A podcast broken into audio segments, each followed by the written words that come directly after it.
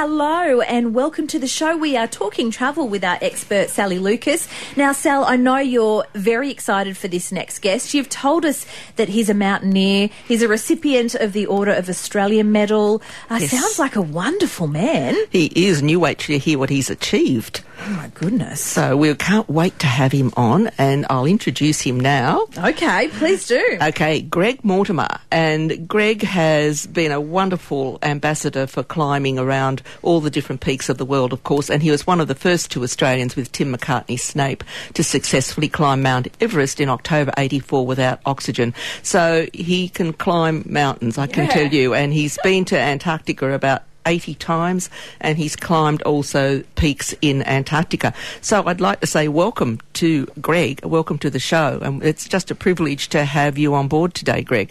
Hi, Sally, and likewise.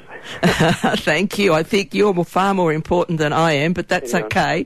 Um, but I just thought if you'd like to give people a bit of a rundown on yourself, Greg, what you've done, and yes, I mean, some of the things maybe that have been your special times in Antarctica, uh, some of your moments that you'd like to share with us today, because I'm sure our listeners would be just hanging on every little word you have to say.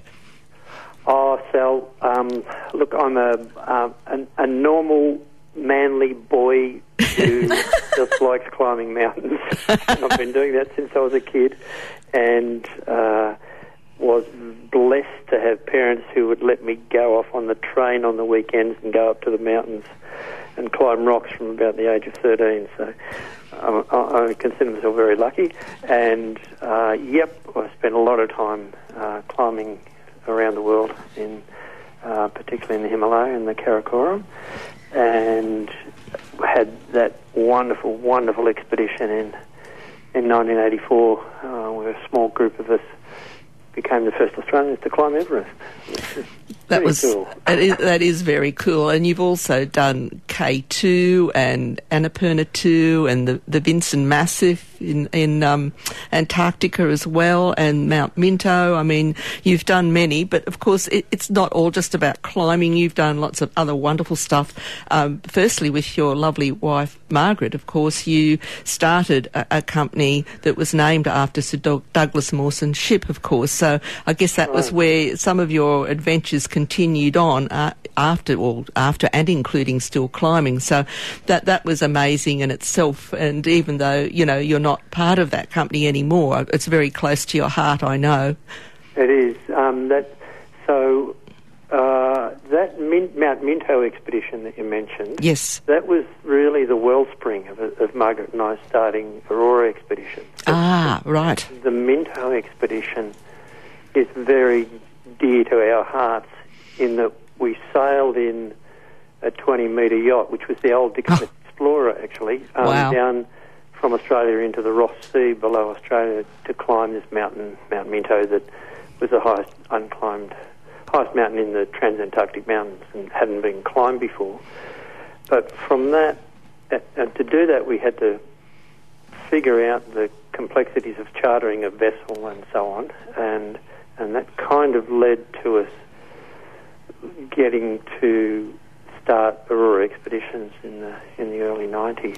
Yeah, that's been an amazing journey, as you say, and um, it's still it's continuing on. And what we're sort of very excited to talk about today, which we'll come to in our next segment, is I went to a function this week, um, of course, which was to introduce us to the new vessel, which hasn't launched as yet. And what a privilege! It's named after you, the Greg Mortimer. Look, yeah, it's it's kind of weird. Um, and Very uh, modest. My son, my first response from my son was to say, "You're not dead yet." uh, so it's it's kind of a little bit cringeworthy, but it's a great honour. Yeah, sure. Yeah, that's all right. All right. Well, what we'll do in the next segment, we'll I really want you to just talk about the vessel. I mean, I've just read about it, of course, and, and know that it's just about finished and, and due to be launched in, I think, about August, and the first grand voyage is in October. So I'll get you to talk about a little bit more about the ship and just it just looks phenomenal, I must say, and even the little bit of information I gained from the other night, this is a very special vessel that is going to be sailing these waters and other waters around the world as well. Indeed. Before we get to that, though, Greg, um, being a little bit morbid, can I just ask, uh, with your, your line of uh, work or hobby or love, it is obviously high risk. What's the closest uh, call you've ever had? Oh, look, I've had, unfortunately, I've had a few of those. Oh. Uh, probably the nastiest was falling off the top of a mountain in Peru many years ago when the, the whole top of it um, avalanched. And oh, my God. Wow. Had just got onto the top of it, a mountain called Chakarahu in um, the uh, Peruvian Andes. And I, I fell a long way, but I, I had a rope on, but fell, a, you know, pretty much two hundred fifty feet and um, got smashed up.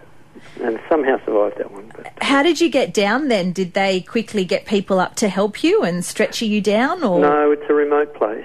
Wow. Um, and I was just there with one very dear friend, and uh, he managed to get me down. We cobbled it together, you'd say. Sounds a bit like that novel Into Thin Air. Yes. Uh, it's got the shades of that. And, yeah. Uh, yeah. Yeah. Oh, well, you, thank God you survived it, Greg, and you've survived it well, and uh, we will talk more in our next segment, but just hang on the line and, uh, yeah, can't wait to hear about the, the vessel. We've still got Greg on the line and we are chatting about this amazing vessel, Sal. We certainly are, Greg, and I mean, it just looks absolutely spectacular, this vessel, and um, there's been a lot of people involved in the design of it, which we found out the other night, you know, as far as, you know, making it easier for kayakers, divers, snorkelers, et cetera. And even though it can take one hundred sixty, apparently it's still only going to be taking about one hundred landing passengers, which is all you can land in Antarctic anyway at any one time, which I don't know whether people realise that. So if you go on a large cruise vessel, you, you're not doing that. So this is where an expedition vessel comes onto its own. And Greg, isn't this a lot different to Polar Pioneer? Yes, it is. Polar Pioneer was a gorgeous old Russian research vessel. I know. Uh, which is been our, the Aurora mainstay for twenty years, and time for her to uh, shuffle off her mortal coil. And, yeah, she uh, needs to shed it, I think, now. Yeah, it's getting uh, yeah, it's getting a little tired, needed some uh, reinvestment, but Aurora's decided to take the big step of building a new vessel, and it, it's an incredible thing for a little Australian company to do. It is, and it's an amazing looking vessel. I mean, even the things I learnt the other night, like the slide-in, slide-out hydraulic viewing platforms, you know, how you get off the back at, at sea level now. If you're kayaking, it was the old days, you had to walk down the rickety gangplank down into your Zodiac and hope to hell you didn't fall in. Of course, the Russian crew are always wonderful and helped you in and out, as, as we all know. They were fantastic. But like, you've got this state-of-the-art lecture theatre, you've got, you know, a gym, a library, a wellness centre. I mean, it, it's just an amazing-looking vessel, especially with that bow, which they call, is it an X bow hull? Bow, correct, yeah. Yeah. So, I mean, this is a whole different different world for us now, isn't it, for expedition cruising? It is. What it, it's just an interesting point in time where we could bring, you know, a couple of decades of expedition cruising experience into the design of a um, an extraordinary bow, like you say, which is essentially, it, it's a bullnose-looking thing, as you've seen. It's yes. a kind of weird shape. It's very unconventional, and it's more like a wave-piercing ship rather than yes. riding over the top of waves. It slices through the top of them. More efficient, more uh, comfortable to ride, faster at sea, uh, and very sta- more stable in particular. Sort of a so, bit. Because people haven't looked at it because it's hard, we're on radio, but it's sort of a little bit like um, the front of a submarine in a sense. Yeah, yeah, uh, yeah. It's an unfortunate analogy, but that's true. And yeah. it's uh, it's um, uh, a, yes, it's a strange looking. It's like slimlined. Uh, it's like the point mm. of a, a bullet or something. Yeah, exactly. Like a bullet like train. A bullet. Yeah. yeah. Now this that design of uh, bow has been used very successfully for ice ships carrying cargo in the Arctic. Okay. For many years, so it's been tested. But the breakthrough here for Aurora was it's a world first for a passenger vessel. Um, wow. Taking that design into yeah. and it's a little Australian company. And as I said, that might, might make the Drake Passage Drake Lake. uh, I think the shaky Drake is always going to have its days. Of course. But it might, uh, might smooth it Calm out. it down. Yeah, when we went, they always said to us, oh, God, you're lucky, it's Drake Lake, you know. So we, we had, we even did, got round the Cape of Horn oh. in that lovely little old Polar Pioneer, which is okay. under ten thousand. And it wasn't yes. too rocky at no, all? It was okay. No, we were extremely lucky. We had the most perfect weather down in Antarctica. Oh. Um, I, when we were down there, Greg, I mean, gosh, it's fifteen or so, fourteen years ago now, but we had, I reckon, blessed with the greatest weather. It was just before Christmas, and we only had one half day when my husband and son couldn't go ashore kayaking where the wind was up a little bit.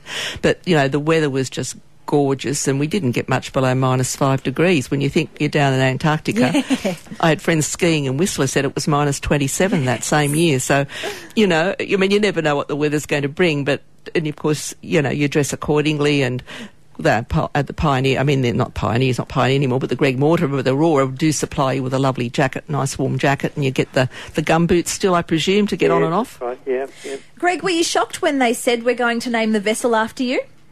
Oh, yeah. I was black-jawed, and took a long time for me to get my head around that, whether it was a good idea or not. Um, it, it, it's an honour. It's a really great honour. Of course, it's an honour. Yeah, it is a fantastic honour.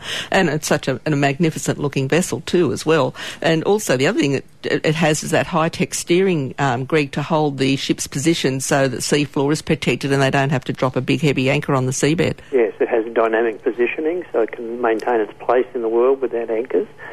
Um, which is a, a delightful addition, and and the modern technology that um, satellite technology brings as well, and and a very strong hull as well. So she's a beautiful ice ship. Um, yeah, fantastic. I, I'm about to go to Shanghai in a couple of weeks to have a look, and, and we might even see it go into the water then. Wow. Um, it's ahead of schedule, which is always very good. That's good. Um, in the ship construction business.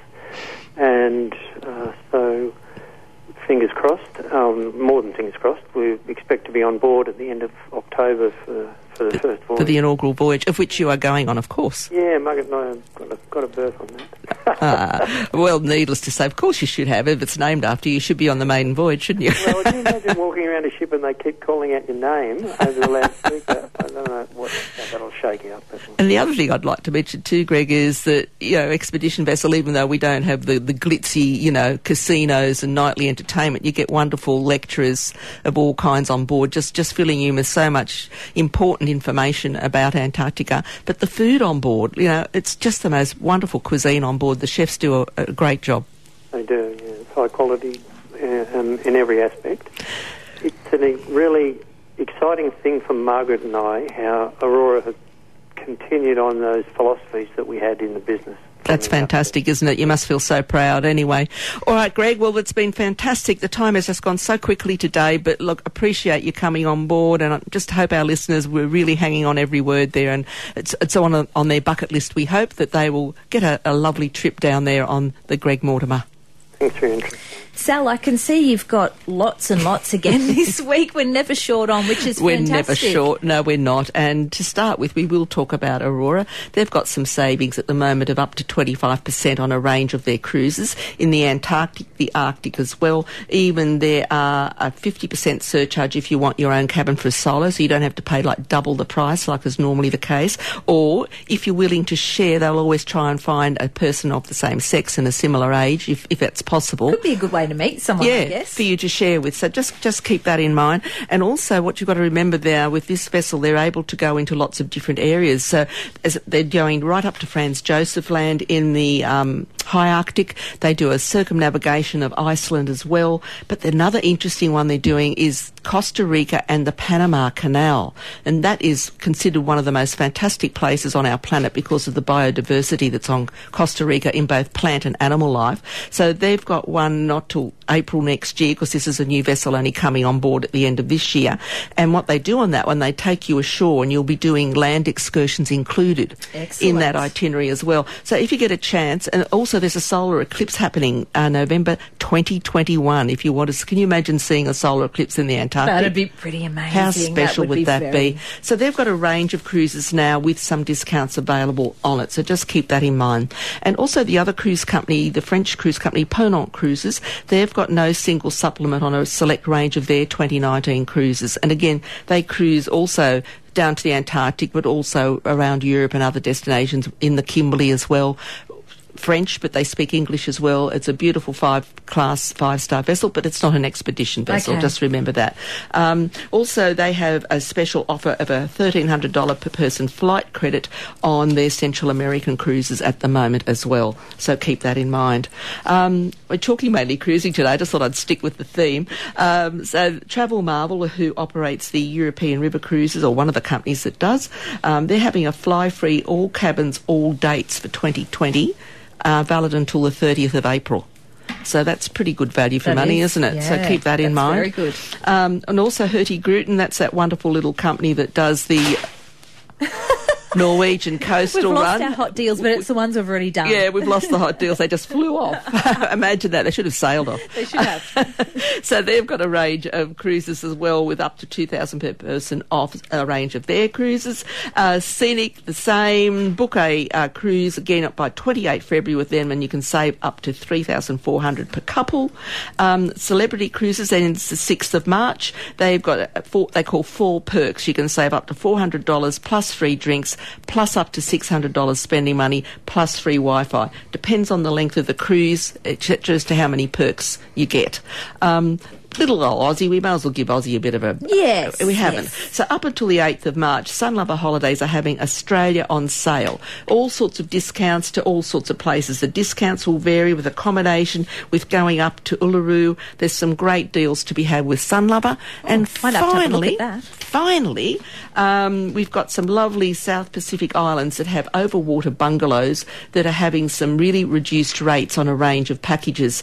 Now, some finish the twenty-eighth of February, some go through to to the fifteenth of March, some go through to the twenty-second of March, and these are at places like Fiji, Samoa, uh, Bora Bora in French Polynesia, and also Moorea, Vanuatu and the Cook Islands. All of these have over-the-water bungalows with special rebates at the moment. So, but as I said, they've got different cut-off dates ranging between the twenty-eighth of February and the twenty-second of March.